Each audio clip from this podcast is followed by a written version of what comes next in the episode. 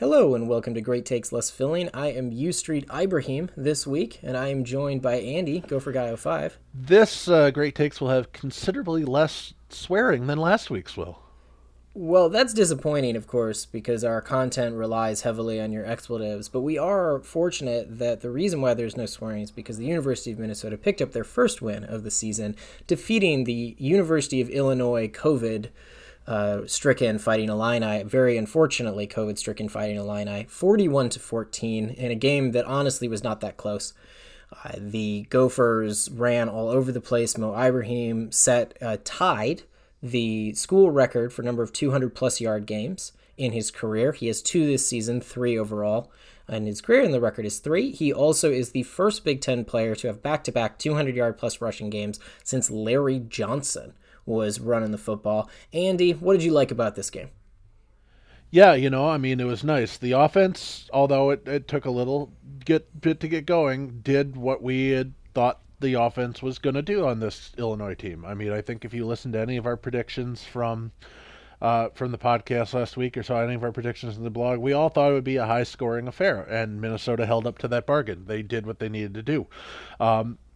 Luckily, Minnesota's defense decided to at least mostly show up. Now, that was helped by the fact that Illinois was on their fourth-string quarterback due to COVID issues and injury issues. And, we definitely saw at least a couple of big plays where it sure looked a lot like the previous 2 weeks. But for the vast majority of the game, the Gophers did what they needed to do on defense and shut down a pretty addled, COVID-addled Illinois offense and got a big win. And, now everybody can turn their attentions to winning back a large, heavy bronze pig in 6 days. Absolutely. It is officially Floyd week, and while we are certainly going to cover a lot of that at the Daily Gopher, make sure you stick with us for that.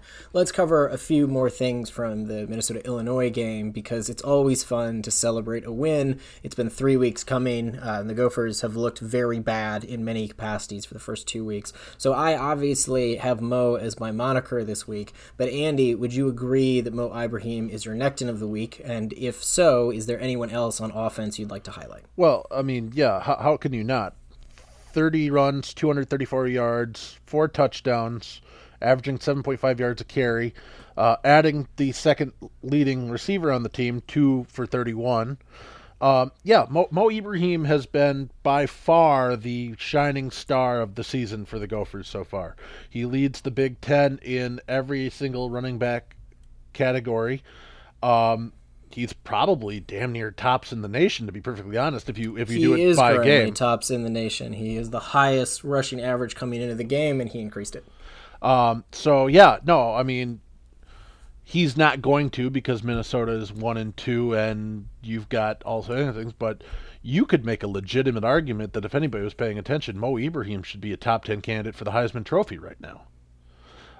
That's how good he's been.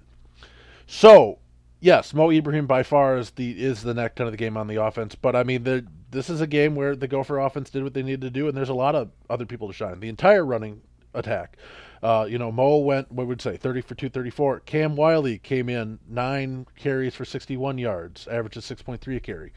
Trey Potts 3 for 49 and a touchdown, 16.3 yards. The bad thing is obviously Potts left the game after those 3 carries, after his long carry. Was carted off for x-rays and was seen with a boot on towards the end of the game. You really, really, really hope that's just precautionary. Maybe it's just a mild sprain. He might not necessarily be back for Iowa, but maybe he's back for Purdue in 2 weeks.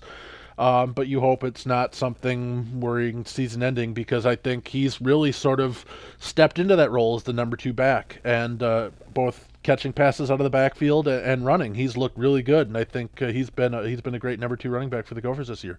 Cam Wiley can step into that spot for sure, but I would say even before today, Potts probably had the lead on that number 2 spot.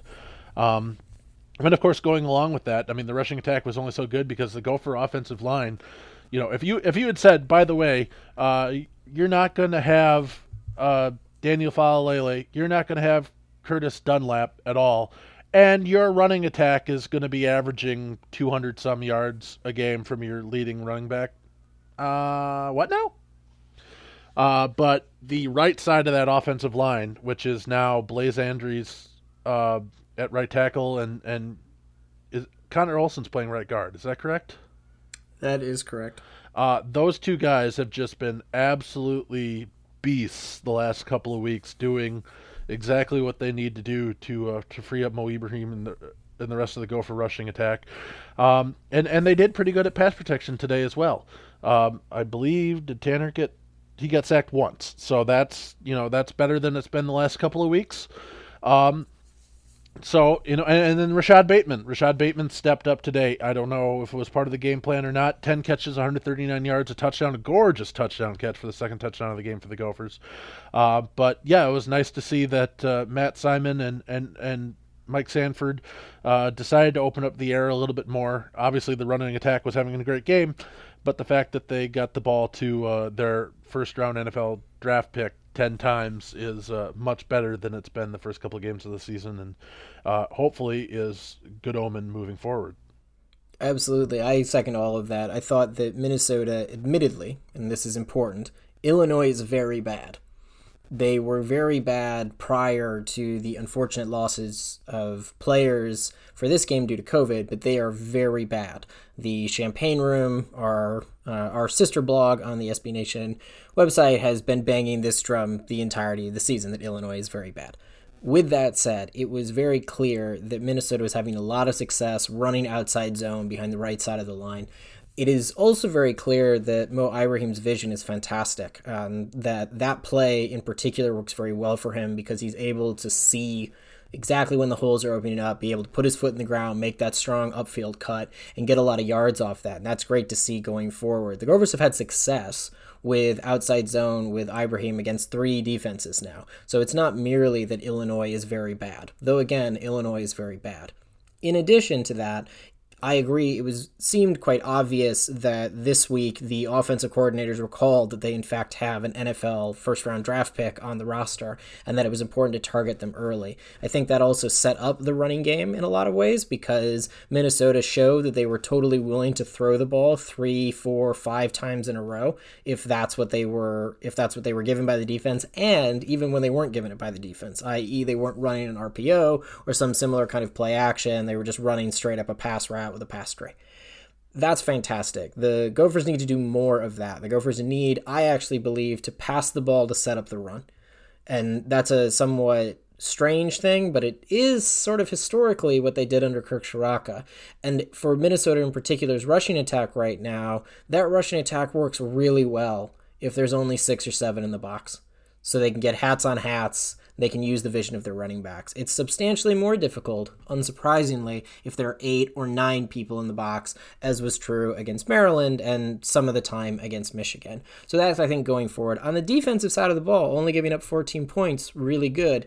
Again, it helps, at least from the defensive side of the ball, that Illinois is playing its fourth-string quarterback, who is the fourth-string quarterback for a reason based on the performance today.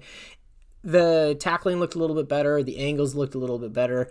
Andy, I think we're in agreement, though, that the defensive neckton of the week is actually the defensive coordinator who stepped in for the week.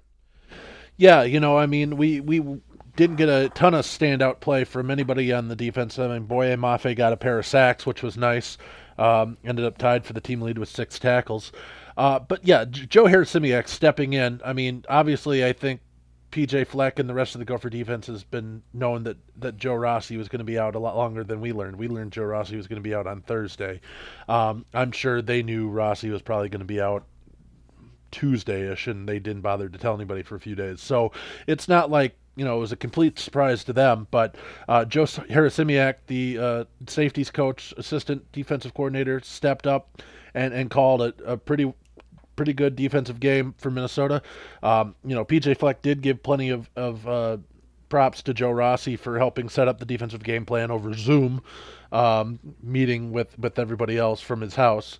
I think we can't give all the credit to Harasymiak. I think Rossi, we can't just... This isn't a they dropped Rob Smith and all of a sudden Joe Rossi turned things around in one game situation like we saw before. I think Rossi still has his hands in this defense, and it definitely benefited from a pretty awful Illinois attack with their fourth quarterback and other players out and injured and things like that. But you know, Street, as you said, I mean, we had better gap control from the linebackers. So this was by far the best linebacker game for the Gophers out of the first three. You know, we had some good defensive pressure.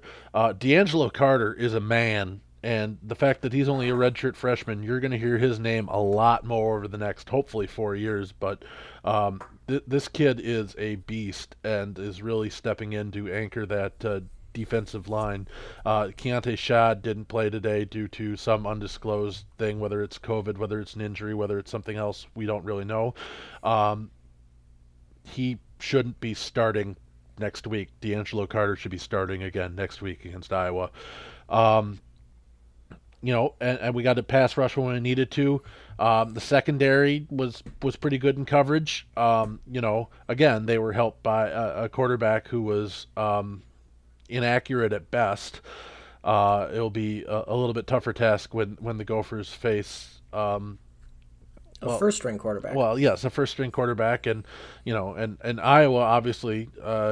You know, again, we can do all our preview for that coming up, but they turned around and absolutely smashed the living bejesus out of Michigan State today down in Iowa City. So, you know, they figured something out as well, just like Minnesota did. So it should be two teams that finally had something click next week, and it'll be interesting to see who can continue to have success and who will go back to struggling. But, you know, if we get the play of this defense next week, I think we're in pretty good hands.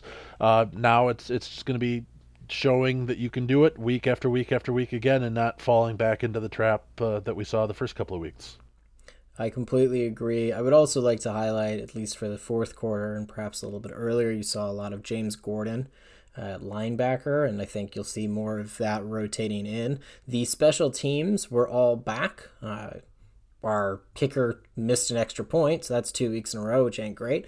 But the starting punter, the starting kickoff specialist, and the starting place kicker have now returned. So that aspect that was caused by COVID is no longer an issue for the team. And while it's very minor, it did help that Illinois was normally starting from about their own 20, then their own 45, or somewhere in Minnesota territory, and that was really positive. Tanner Morgan, also some props. To go into that, I don't think it's minor at all. I think it was huge that Dragan Kesich made his Gopher debut and booted 4 out of 7 kicks out of the end zone.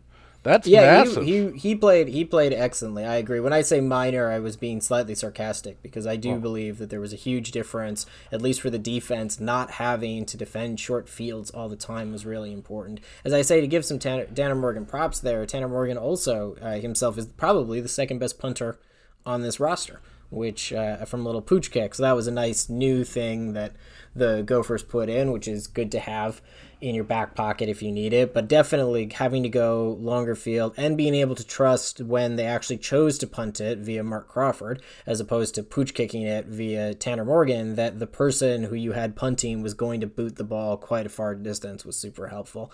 So there are definitely things that are going to be cleaned up. It absolutely is Floyd week, and as a consequence, there's a lot of stuff over the next week to turn their head to. But perhaps like many things in the world right now, I think today is a moment that the University of Minnesota should enjoy and worry about all of the new stuff tomorrow. We hope that you will hang out with us on the blog today and tomorrow and the rest of the year with us at the Daily Gopher. But until then, go Gophers, row the boat, Sky Uma.